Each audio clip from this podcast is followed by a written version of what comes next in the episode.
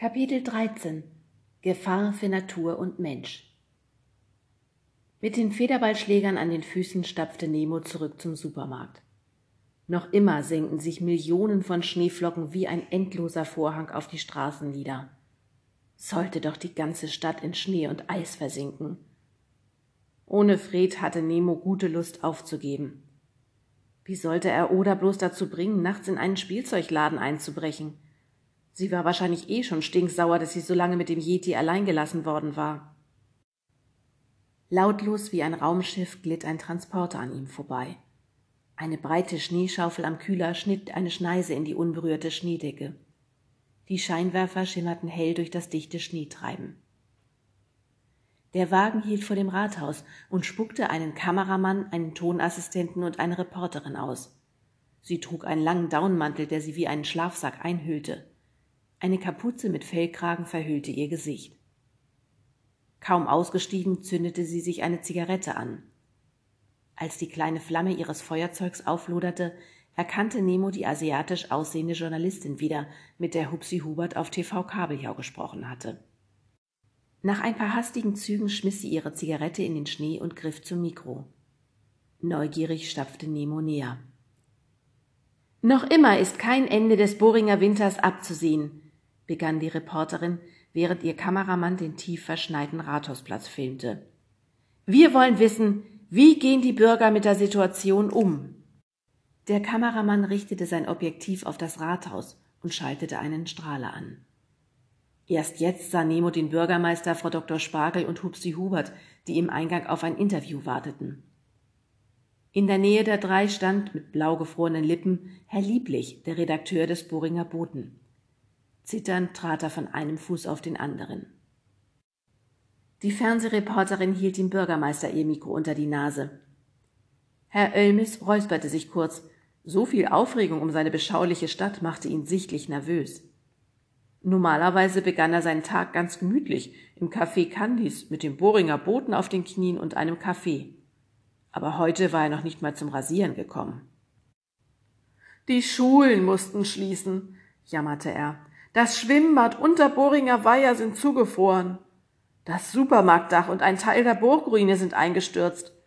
Und seit 9 Uhr steht auch die Fahrradmanufaktur still. Unglücklich hob er die Schultern.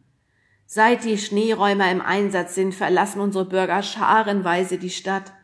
Verständlich, alle wollen in den Sommer. Keiner hat Heizöl im Keller oder Winterreifen am Wagen. Herr Oelmitz schüttelte verzweifelt den Kopf. Und im Nachbarort ist alles völlig normal. Die Dicksteiner lassen sich die Sonne auf den Bauch scheinen, baden und grillen. Sogar das Seefest findet heute wie geplant statt. Wortlos wandte sich Herr Lieblich zum Gehen. Nemo sah ihm kurz hinterher.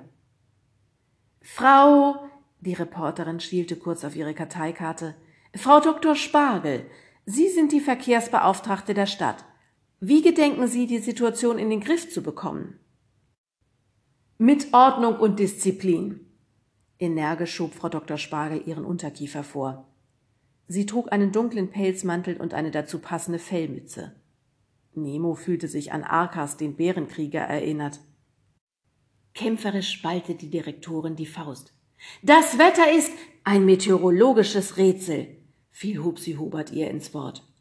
Eifrig beugte er sich ins Bild. »Das kann ich als Experte nicht oft genug betonen.« Die Reporterin richtete schnell ihr Mikro auf ihn. »Hupsi Hubert, mein Name«, stellte er sich vor. »Bekannt als der sportlichste Wettermann unter der Sonne. 3-mal am Tag auf TV Kabeljau. Immer aktuell, immer mittendrin.« Er grinste in die Kamera.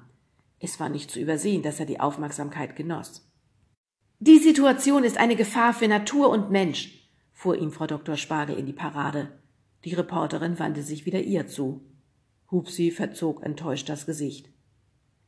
»Wenn wir nicht alle zusammenhalten, steht unsere Stadt bald vor einer humanitären Katastrophe«, warnte die Direktorin und redete sich regelrecht in Rage.